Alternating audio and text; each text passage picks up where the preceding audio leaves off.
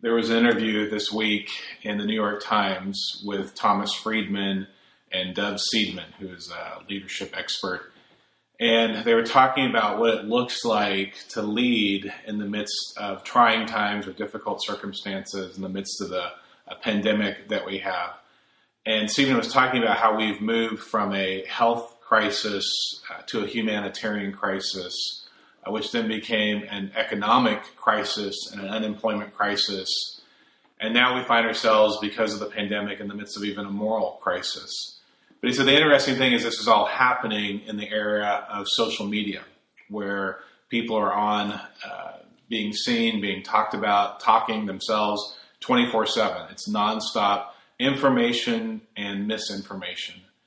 And he said the result of that, what it creates in people, is a sense of panic and fear because there is this sense of uncertainty. And so he talks about uh, the importance of leadership in the midst of these times. And it was interesting because he said what people really need is not optimism, but they need hope. They need hope that we can work together. They need hope that we can create a better future. They need hope that they can pin their own dreams and their own aspirations on. And ultimately, think about what the gospel is all about. It, it is about this sense of hope, this hope that we have in Jesus Christ. And I promise we're going to get to the idea of hope in a little bit in this sermon. But as you know, we're walking through these questions that people at La Jolla Pres asked. And so the question I'm going to be framing today is this idea of why does a good God allow evil and suffering? Why does it seem as though at times God simply doesn't care or God is silent? And, and, what happens when we move from simply asking the question why to asking how long? Because that's ultimately what is happening in the Psalms is they're questioning time and time and time again, how long, O Lord? How long do we have to endure this? How long do we have to put up with this? And, and then deep down it's saying, and how does a good God allow for these things to happen? So this morning we're going to turn our attention to 2 Corinthians chapter 12, verses 1 through 10. It's the Apostle Paul uh, wrapping up his second letter to the church of Corinth. And as you may recall, uh, Paul was not always well beloved in Corinth. There were many who felt that he simply uh, wasn't as great of a speaker as he ought to be, or did, hadn't experienced all the things that a true apostle um, ought to have experienced. And so there were people questioning basically his authenticity and what kind of a prophetic voice or apostolic voice he actually had. And so Paul continues to go back and forth with this church of, of a struggle of, of who he truly is, of what it is that he has experienced. And this morning he shares of an incredible experience that he had had 14 years earlier when he was caught up into the heavens. He described it as kind of a person that he knew, but Paul's talking about himself. But in the midst of talking about this incredible experience that he has, he actually uses it to speak about the own pain, his own pain and suffering, to speak about the pain and suffering in his own life. So this morning we turn our attention, 2 Corinthians chapter 12, verses 1 through 10. And listen now for God's word. Paul writes, I must go on boasting. Although there is nothing to be gained, I will go on to visions and revelations from the Lord. I know a man, and here Paul speaks about himself, in Christ, who 14 years ago was caught up to the third heaven. Whether it was in the body or out of the body, I do not know. God knows. And I know that this man, whether in the body or apart from the body, I do not know, but God knows, was caught up into paradise and heard inexpressible things things that no one is permitted to tell. I will boast about a man like that, but I will not boast about myself, except about my weaknesses. Even if I should choose to boast, I would not be a fool, because I would be speaking the truth. But I refrain, so no one will think more of me than is warranted by what I do or say, or because of these surpassingly great revelations. Therefore, in order to keep me from becoming conceited, I was given a thorn in my flesh, a messenger of Satan to torment me. Three times I pleaded with the Lord to take it away from me. But he said to me, My grace is sufficient for you, for my power is made perfect in weakness. Therefore, I will boast all the more gladly about my weaknesses, so that Christ's power may rest on me. That is why, for Christ's sake, I delight in weaknesses, in insults, in hardships, in persecutions, and in difficulties. For when I am weak, then I am strong. Sometimes people ask the question Does God just not care? Does he not understand fully what I am experiencing, what I am suffering, the evil that I see around me? And I think if we look at God without looking at the cross, we, we can understand that sort of thinking. But when we look at the cross, it changes everything. Because as we look at that cross and we remember that Jesus Christ hung on that cross, we remembering we remember the suffering that Christ endured for us. That our own sin, which we're going to talk about in a couple weeks, that our own sin had created a roadblock between us and God. It created a chasm between us and God. And so Jesus does the ultimate thing, and he goes to the cross, and he hangs on the cross, and he suffers so that we might have life and have life abundant, that he might bring redemption. When we look at the cross, it doesn't necessarily an- answer the question, why does suffering happen? But it definitely answers the question that God does, does care. If people wonder, does, does God not care about us? It shows us that God cares. Isaiah chapter 43, the first two verses speak of what this love is all about, of what God has done for us. But now, this is Isaiah 43, but now, this is what the Lord says He who created you, Jacob, he who formed you, Israel, do not fear, for I have redeemed you. I have summoned you by name. You are mine. When you pass through the waters, I will be with you. When you pass through the rivers, they will not sweep over you. When you walk through the fire, you will not be burned. The flames will not set you ablaze. And Isaiah can say that because he's looking to Jesus. He's looking to the Messiah. He's looking to the one who will go through the flames for us so that we will not be consumed. He's looking to the suffering servant that if you continue to read through Isaiah and you get to Isaiah chapter 53, you read about the one who suffered on our, our behalf, the one who was scorned, the one who was pierced, the one who was broken.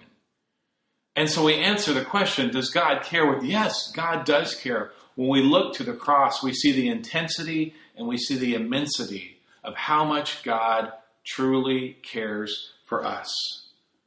Jesus did suffer. Jesus left the full and perfect communion of being with God the Father in order to be with us. And he endured. He cried out from the cross himself God, God, why have you forsaken me? He uses the Psalms. In the Garden of Gethsemane, three times he prayed, just as Paul had prayed, Lord, Lord, let this cup pass from me. Jesus had to go through being without his Father in order that he might redeem us. He enters into our suffering so that we know that he has also suffered with us. And that brings up a second idea then, and we've talked about this before, that what we also have to remember as followers of Jesus is that God never wastes pain. That there's always something redemptive that happens in pain. And even though we don't fully understand it, the promise is that God's going to, to take all of that somehow. And this is what the Apostle Paul is talking about. And, and in the midst of restoration in the midst of the new heaven, God's going to take that and use that for even greater glory. I don't fully understand how that's going to work. But what I do know is that we look at the end of the world, that we look at, at whatever, whenever the new heaven and the new earth comes, we look at it differently than others. For some, there is no end. The death is the final end. For some, it is this idea that they'll be their, their soul will be taken up and they'll be one again with whatever God uh, that they believe in. For some, it's it's the promise of a great afterlife because you lived a really good life. But the Christian faith says, no, it's far more than that. That God takes all of this up and He restores us to new life. This is what the Apostle Paul truly believed. C.S. Lewis puts it like this in The Problem of Pain. He says, I am not arguing that pain is not painful. Pain hurts. I am only trying to show that the old Christian doctrine that being made perfect through suffering is not incredible. To prove it palatable is beyond my design. So Lewis is getting, he's saying, I can't make this idea that suffering is palatable. But he says, but I know what Scripture says is that even through our suffering, we are being made perfect. And the Apostle Paul fully recognized this. But what are we to do, though? I mean, these are great ideas and talking about kind of from a, a more academic approach. But what happens when the pain is personal? What happens when the suffering is mine or with a loved one? How do we deal with that?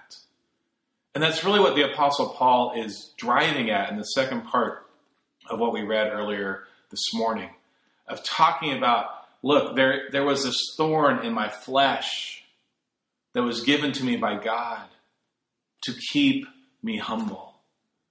And I think we, we miss the, the intensity really of the word thorn as it's translated into the English language.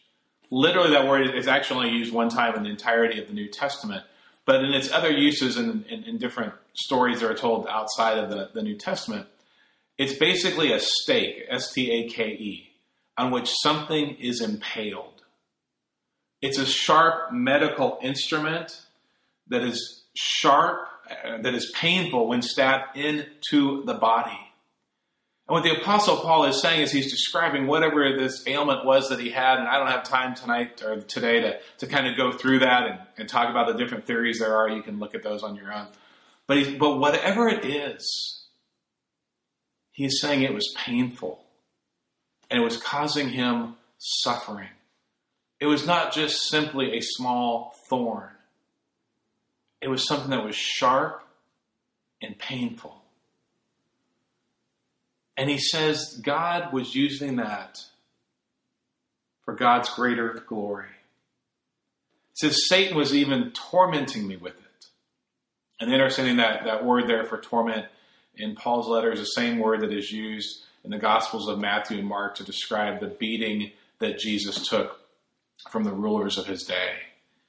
And, and, and so what Paul is getting at, is saying, this pain that I'm talking about, it's real. It hurts.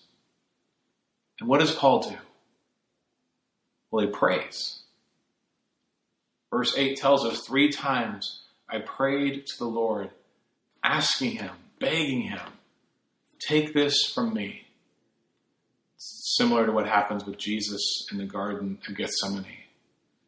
That Paul is expressing the, the, the heartfelt desire that whatever it is that he was going through, he longs for it to be taken from him, probably because he feels like it's impacting or impeding his ministry. And God's word back to him is very clear My grace is sufficient for you, Paul. My power is made perfect in your weakness. But that doesn't keep Paul from probably continuing to pray for it to be taken from him. It doesn't keep us from continuing to pray. I think we need to be people of prayer. That part of when we're in the midst of suffering, or our friends are in the midst of suffering, or we're dealing with evil around us, we need to be people of prayer. It was the prayers of lament. If you look through the Psalms, like something like 60% of the Psalms are prayers of lament, words of lament, because life was not always easy. It wasn't easy for the people of Israel. It wasn't easy for the followers of Jesus. He told them the Gospel of John if you're with me, you're going to have trouble. And so we can expect that. But what we need is language and we need words that help us to know how to express that. If you look at Psalm 42 and Psalm 43, um, they're, they're, they're psalms of lament, but those psalms of lament move to hope. And in the middle of Psalm 42 and the end of Psalm 42 and the, at the end of Psalm 43, they have the same refrain. So I just want to read the first five verses of Psalm 42. It's a psalm that starts with lament. As the deer pants for streams of water, so my soul pants for you, my God. My soul thirsts for God, for the living God. Where can I go and meet with God? My tears have been my food day and night, while people say to me all day long, Where is your God? These things I remember as I pour out my soul. How I used to go to the house of God under the protection of the Mighty One, with shouts of joy and praise among the festive throng. Why, my soul, are you downcast? Why so disturbed within me? And then this refrain Put your hope in God, for I will yet praise him, my Savior and my God.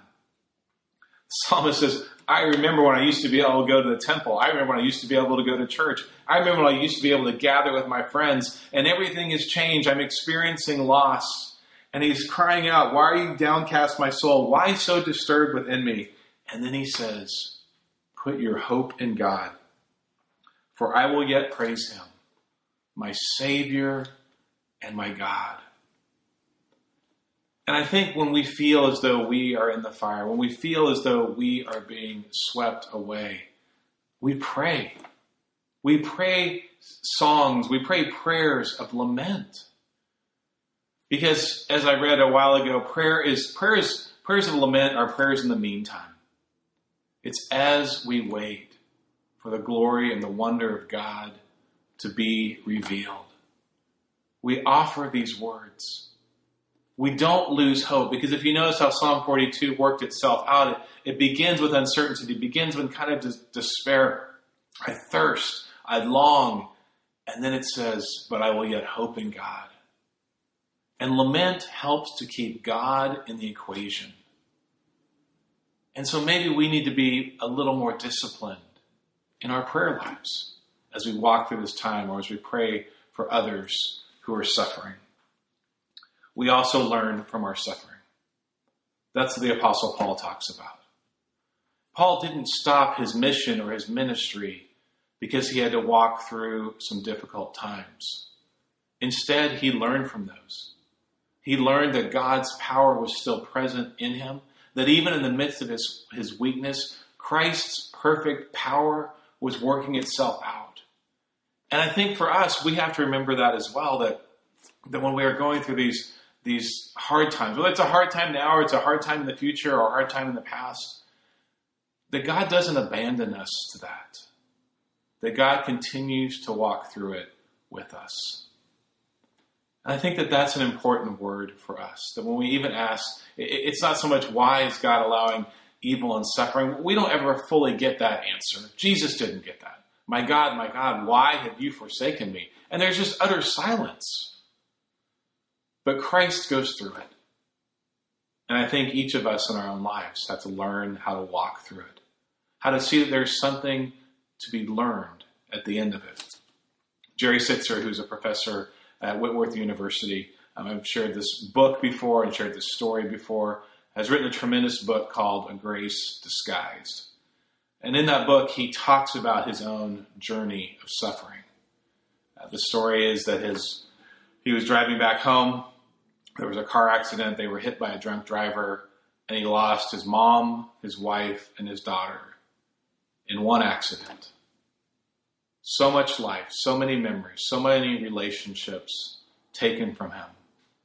And he describes the journey of making his way through that. And in the book, he tells the story of a dream that he had had uh, where he was chasing after the sun. The sun was setting to the west, and he was racing after it, trying to keep the sun from setting, wanting to be able to bring the sun back up. And eventually it set, and he was left in darkness. And he was telling this dream to his sister and trying to make sense of what the dream actually meant. And his sister said to him, You know what? Sometimes you have to go east to meet the rising sun rather than go west and chase after the setting sun. That sometimes the quickest way, she said, to the sun is walking into the darkness as the sun begins to rise. And Sittser said in that moment, he realized that he would have to walk into the darkness, that he would have to face his own suffering, but he could make a choice. And if he chose to enter into the darkness, he knew that on the other side was the promise of the rising sun, the promise of the resurrected Jesus. And he said everything changed because he realized that even in the midst of his suffering, God could be teaching him something. Even in the midst of the loss, God is at work. Even in the midst of, of whatever it is that we are experiencing today, because there, there's all different levels of loss right now. But the promise is that as we cry out to God, as we look to the cross of Christ, as we remember that God doesn't waste anything, that God somehow brings it all together, we are reminded of the promise that Jesus is with us. We cannot explain it all. N.T. Wright, another of my favorite authors, uh, was writing an article in Time magazine at the end of March. And this is what he wrote, and I think there's great wisdom in this. He's echoing a lot of what C.S. Lewis wrote uh, 50 or 60 years ago. He says, and N.T. Wright says, it is no part of the Christian vocation, then, to be able to explain what is happening and why. In fact, it is part of the Christian vocation not to be able to explain and to lament instead. As the Spirit laments within us, so we become, even in our own self isolation, small shrines where the presence and healing love of God can dwell. And out of that, there can emerge new possibilities, new acts of kindness, new scientific understanding, and new hope. I love that image. He says, What we become in the midst of all this, even in our own self isolation, is we become small shrines where the presence and healing love of God can dwell. And there can be new dreams and there can be new visions. And we don't know exactly where all that's going to lead us. But he says, Our, our task is not to answer why. Our task is to remain faithful to the God who loves us. And that's where I find my hope. I look to the Apostle Paul, who suffered more than I can possibly imagine, who was given this great gift, but also given this thorn, this stake, that he cried out for God to remove, and God said no. But God said more than just no. He said to Paul, My grace is sufficient for you. Jesus says this, My grace is sufficient for you. For my power is made perfect in your weakness. So that even when we are weak, our God is strong. Even when we feel as though we're suffering and we cannot go on, God says, I'm with you. And so I want to encourage us in that hope. I want to remind us that God does promise to be with us and that He continues to call us to serve and to love. You all have done an amazing job of serving our community and serving others in our church. And I want to encourage you continue to do that, to continue to make those calls, to continue to reach out, to continue just to check in and see how people are doing. Because God's way ultimately is perfect. His grace is sufficient for each one of us. Pray with me, please. God, we thank you that one day you will restore all things. Um, we do lament and we do cry out and we do wonder why and we do wonder how long. But God, help us to remember the cross. That in the cross you show us that your son Jesus went into the flames for us so that we might walk with you, that we might be redeemed and restored. And for that, God, we are so grateful. So, God, as we worship you and as we continue to follow you, would you guide us and lead us? We ask and pray in Jesus' name. Amen.